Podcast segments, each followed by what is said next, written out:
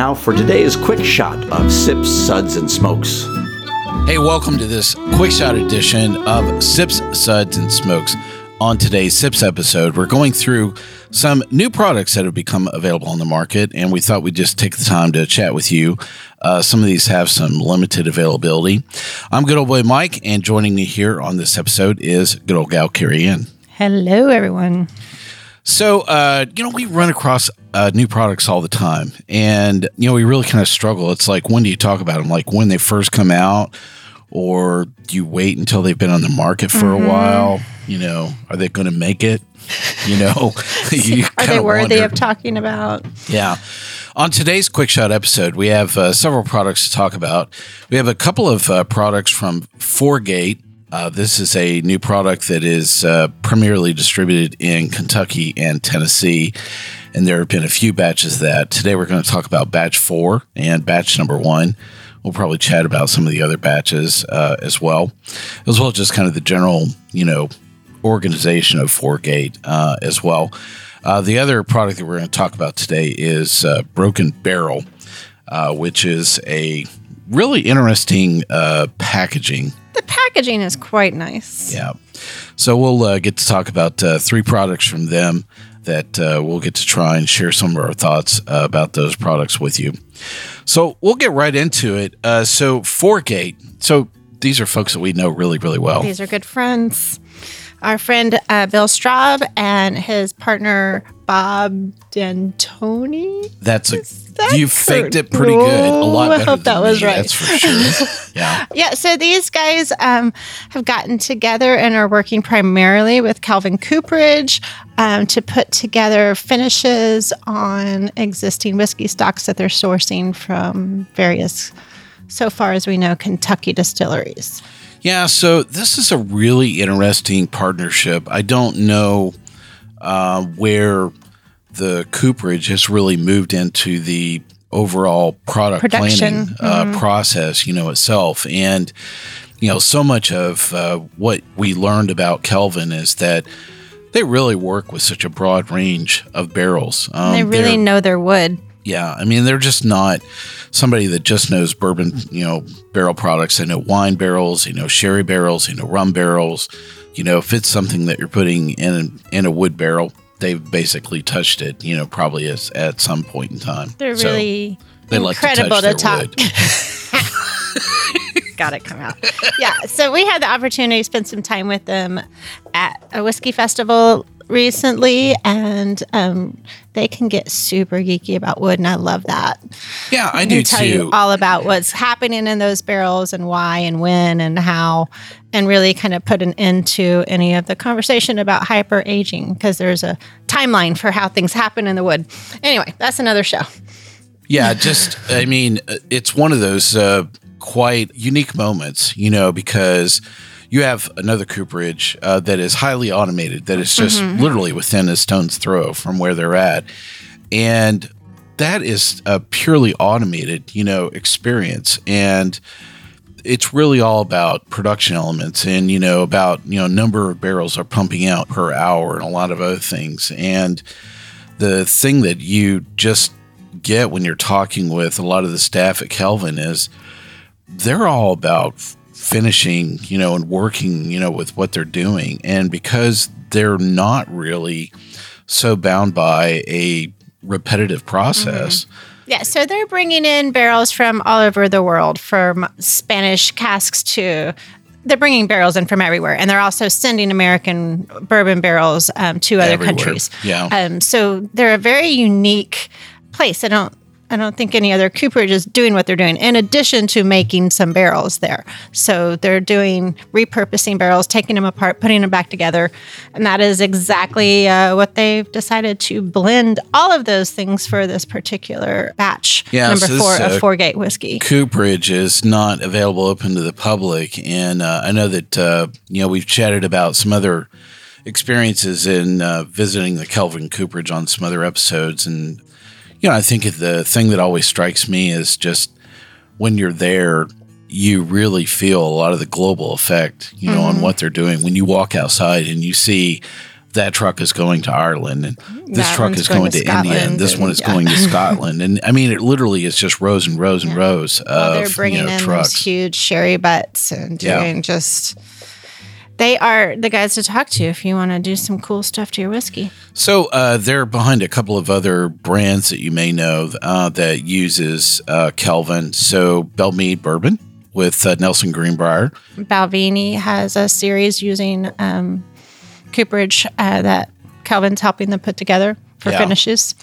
Probably one of the things that they do uh, is they recondition used barrels as well. And so that concept of working with used barrels and reconditioning them, as well as I think that they really kind of were one of the early entrants in toasting a barrel as well. I don't know there are a whole lot of people that really offered that for quite a while. There are a lot of people that do it now, but I think Kelvin was kind of one of the early adopters, you know, in that space. And that's one of the finishes they chose on this particular yeah, so experiment. let's talk about this uh, product from uh, Four Gate. So there are multiple batches that have been released through Four Gate. So there's batch one, two, three, and four that have hit the market as of uh, the recording that we have here.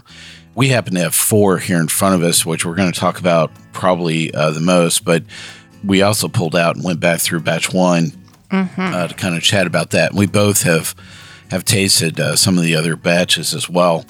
So for batch four, it's called a split stave version. Why don't you tell everybody a little Yeah. bit about what that means? Well, so from the information that they sent us, Kelvin Cooperage really was behind this idea. They drove this particular concept for Four Gates.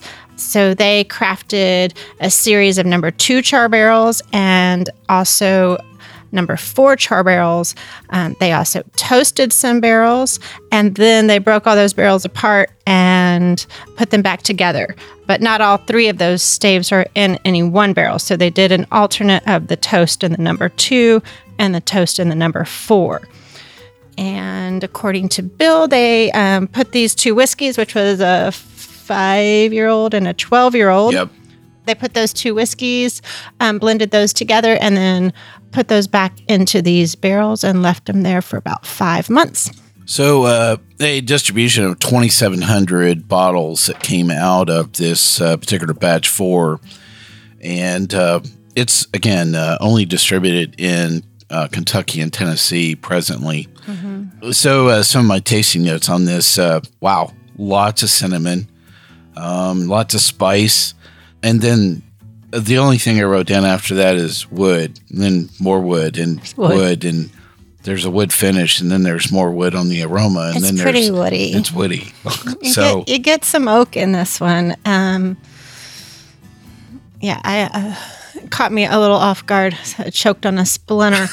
yeah, so So, yeah, I think that a lot of the mellowness of what I have tasted of theirs before, which I believe are similar stocks of this 12 year old and five year old, I'm not sure that five whole months, and I don't know which months they were, but whew, it's those woody. were rough five months. It's woody. Yeah. Some of what we were chatting about as we were tasting this together is, uh, yeah, that was about uh, four months too long. I just really wonder, you know, what this tasted like even after like a six week period. I- It's also 115.6 proof. So we both tried it with a little bit of water, and that did knock it down a little bit. yeah, all I, all I could taste at that point was the wood. I couldn't even taste anything else. I mean, it was just, you really were catching, you know, a ton of the barrel, you know, at that point. I don't know, it's starting to open up a little bit. Hmm. Or maybe it just tastes so much better than what I just had that Uh, so, what's going to be your uh, sips rating for this? I really like the effort. Wow. I do. I like the effort and I like the that they're willing to experiment with this stuff. It's not my favorite. It, it'd be hard for me to sit down with a glass of this and I, I'll say two. Which is right where I was as well. But I still So, love uh, you, Bill. That's a sips rating of two here for Sip Suds and Smokes for four gate batch four. Well, isn't that nice? So you know, I think uh, before we take a quick break here, the uh, the one thing that uh, I kept on thinking through was so at you know Brown-Forman around the corner, they actually have the zebra cut, you know, of the barrel. So that's a little different than you know what they've done here, where Yeah. it's two different chars, but you know you have a four and a two, you know, slapped side by side. No, it's the toast Yeah, and the two, and the toast and the four. And inter, you know a very similar Which concept, you know, in terms Yeah. of you know you don't have you know the entire barrel has one presentation of the wood you know inside of it, which is probably the most common way, and and so this is the only other occasion I know where you have the influence of wide variation, you know, in the way that somebody see- has, I th- has chosen feels to. like you know the idea behind it would be not to put it into a brand new new charred barrel and so alternating those toasted staves would calm it down a little bit but Hmm. I'd be curious to taste those barrels separately, like just the toast in the number two after five months versus the toast in Or the number four. but I'd be curious to taste them separately. I, I would have to bet that I would have really liked the toast in the number two had Hmm. it not been blended with the toast in number four. I Well- think the number four was too much for. I agree. Uh, something is overwhelming Another new there uh, for sure. So uh, Bill came to town, and uh, we actually got to taste both the whiskey uh, Mm-hmm. before it was dropped into anything. So we got to taste some of the source It product. started and out with some good stuff. and I agree, and and so that uh, was the essence behind uh, release number two, Three. three, okay. Um, that uh, it was basically an unfinished product, so we really love that. That was a really great, it's a great source product, and uh, you know, definitely if you find that, it was definitely the exceptional part of Mm-hmm. uh, some of the uh, source product that they found. But what they did with it with number one, I love too. Yeah, so let's chat about number one. So, Number uh, one. very quickly, it's a uh, batch one for Four Gate. It was finished in a sherry butt uh, that was then used as a rum barrel. And then uh, they rinsed that out and they dropped whiskey in it. So basically, this is Yeah. a third use of the same, you know, wood product. I really love this. You know, at the time that it was Third use greater than Yeah. first use on a finished product. really uh, fairly balanced and Yeah. i didn't really find that anything was really kind of stealing the show with with either the sherry or the rum or the whiskey i didn't find them competing with each other No, i didn't it's find just anything that nice was overwhelming soft and really it just enhances the whiskey. It doesn't overpower it. It doesn't knock you in the face and give you a splinter in your esophagus. yeah i mean really set up uh, you know so many tongues were wagging you know at the product introduction because uh, we were like wow if this is what they're doing on their initial release, we can't wait to see, you know, what else they're going to be doing. And now we've seen, you know, some of the other things, you know, that they're going to be doing. And um, I don't know, it just uh, it reminds me of a lot of things that Tim's doing at Chattanooga Whiskey, you know, with uh, working with such a broad range of both products and finished barrels. I just think they have uh, maybe some better toys to play with, you know, at Kelvin. I just like that they're playing and they're not trying to fit the mold of what everybody already wants. They could sell the hell out of just a 12 year old source product, and instead they're trying to see what they can do with it. And I think that's fantastic, and we need more of it. Yeah. Well, um, hopefully you can find a bit more of batch one, you know, around. Was a very limited release again in Kentucky and Tennessee. But if you happen to find a bottle of that, Um, Get it I'm going to say my SIPS rating for batch one was a four. for for sure. Yeah. That's classified. Uh, really great product and uh, definitely uh, seek that one out for sure. Well, listen, we're going to take a quick break and we're going to come right back and we're going to talk about Broken Barrel. I'm gonna get the tweezers. Hey, welcome back to Sip Suds and Smokes on this quick shot edition. We are talking about some new products that have been introduced on the market on this Sips edition. This is good old boy Mike. Joining me here is good old gal Cary Ann. Hey, So this is a really interesting. Uh, is it interesting whiskey or an interesting marketing move? um, it was a lot more interesting when I saw the box. Yeah. So cool packaging. uh, so I'm going to answer my own question Yeah. and say some interesting uh, marketing uh, for sure. So we're talking about three products from Broken Barrel Whiskey. Uh, these are limited edition products, and we have three of these products to talk about today. The first one is the Broken Barrel Mizunara And there are two other products we're going to talk about. One is the Isle of Peat, and the other is the cask of Amontillado.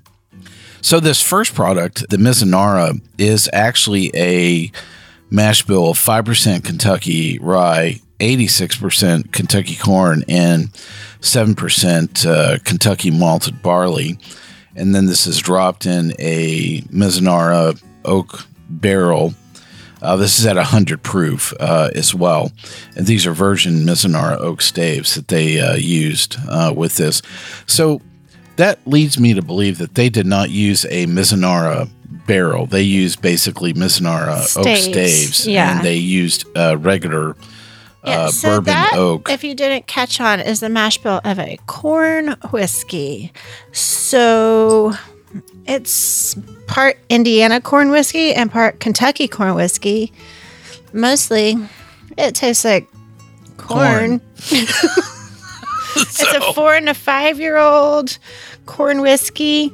And if you guys aren't familiar, corn whiskey, unlike bourbon, cannot be aged in a new charred oak barrel, but must be aged either in a used barrel or an uncharred barrel, leaving that corn intact.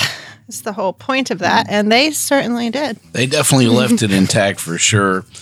You know, I think of the three products we have, this was probably one of the more tempered products that we had to work with. And we've tasted a lot of things in Mizunara Oak. You know, so many of the Japanese whiskeys that are finished are just, oh, they're so elegant and I was amazing. so excited when I saw and that this word. is not anything close to that. Yes. So it's like, oh, Not this is not it. what we thought at all. This is not even remotely close. Yeah. So lots of corn.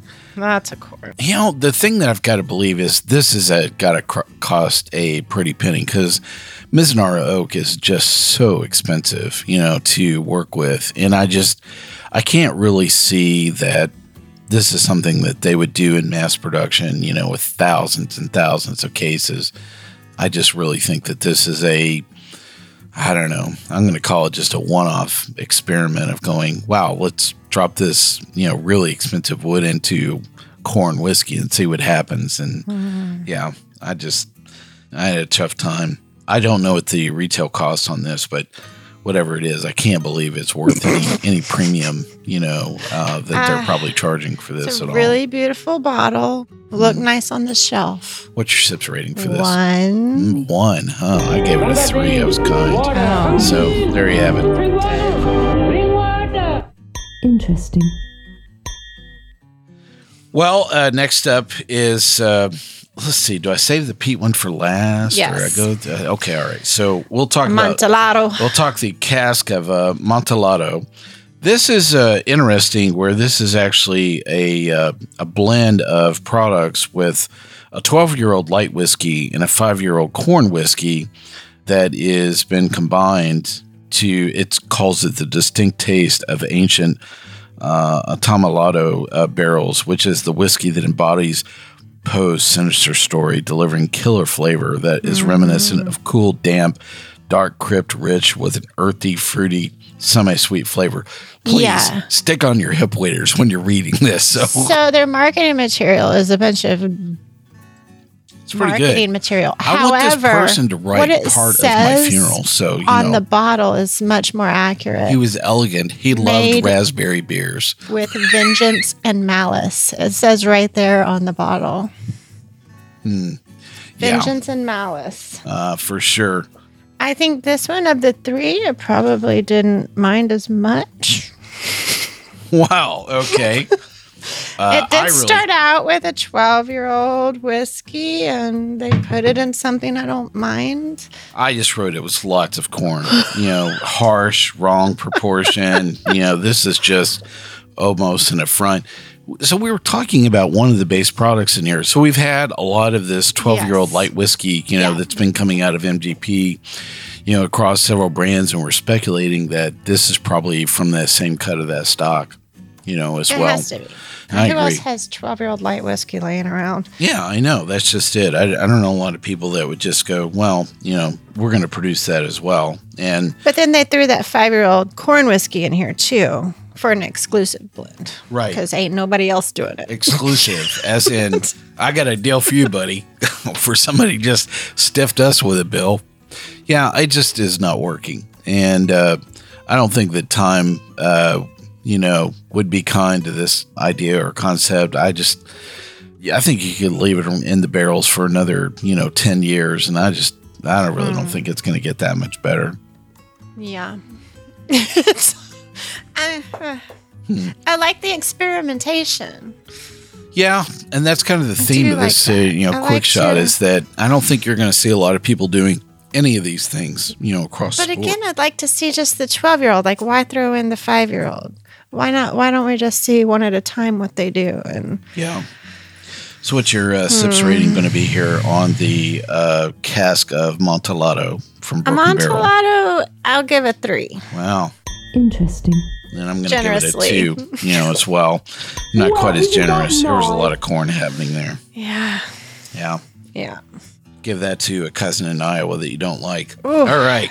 That brings us to the last Isle of nightmare uh, with schizophrenia. Uh, so, uh, this is the Broken Barrel Isle of Peat. A little bit about this product is that this is uh, 45% Indiana malted barley and uh, 54% Indiana wheat. And they used Isle of Scotch barrel staves.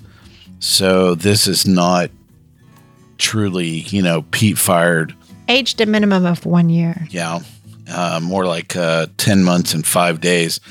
So it's just, uh, yeah, you know, I think part of uh, what Yeah. is in your head is that you're like, wow, this is going to be a an American peated product, you know, and we've It's reviewed, you know, quite a few of those uh, on the show as well. Uh, I think probably the uh, Westland uh, product is probably one of the more interesting, you know, peated products that we've talked about here on the show. You but know, I love the Kings County peated bourbon. yeah, that's another uh, good product. Um, that is a good example of what American peated products Could this, be. This is not an example This of what's not working. an example. yeah, this is just not working. Why are we in doing this with a one year old? Why? Yeah, Just why? uh, my it's tasting notes. medicinal. It's Yeah, my Mm. tasting notes consist of the following.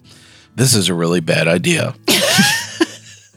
that's. Nothing is working. Yeah, I believe So- you said get this out of my mouth. Yeah, uh, yeah, that Yeah. would be about as close uh, to where I would get with this. Um, Broken I- barrel. This is back to truly the a drain drawing pour uh, all the way. My sips rating for this is a one, I'm, I'm there with you on right that there one. with me. Yeah. Water. So There's sorry like about that. Uh, Minimum of one. Yeah, I know you guys talked about this probably in endless marketing meetings, and uh, but I have to say that Nailed uh, it with the packaging. Yeah, the like the packaging is really awesome. So whoever you worked with and collaborated on the packaging uh, definitely works for sure. So. Come back to us in a few years. Well, there you have it. A very experimental half hour. Yeah. We like to experiment.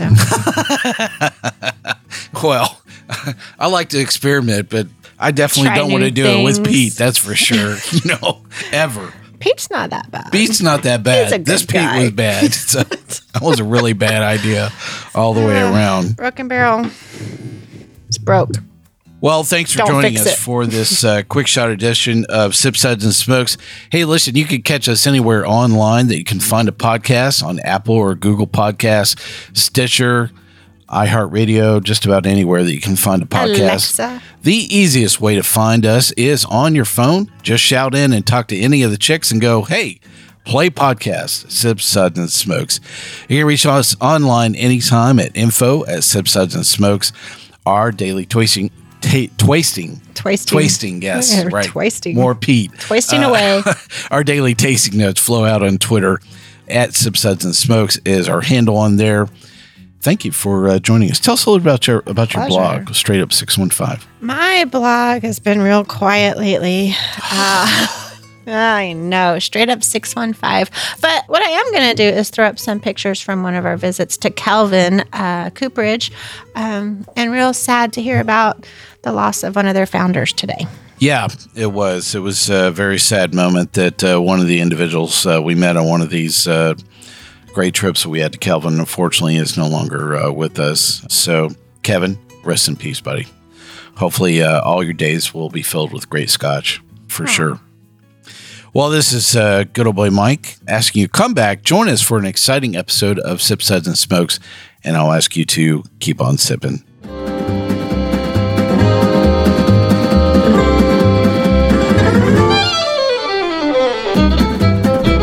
This has been a one tan hand production of Sip Suds and Smokes, a program devoted to the appreciation of some of the finer slices of life. From the Dude in the Basement Studios, your hosts, the good old boys, will see y'all next time.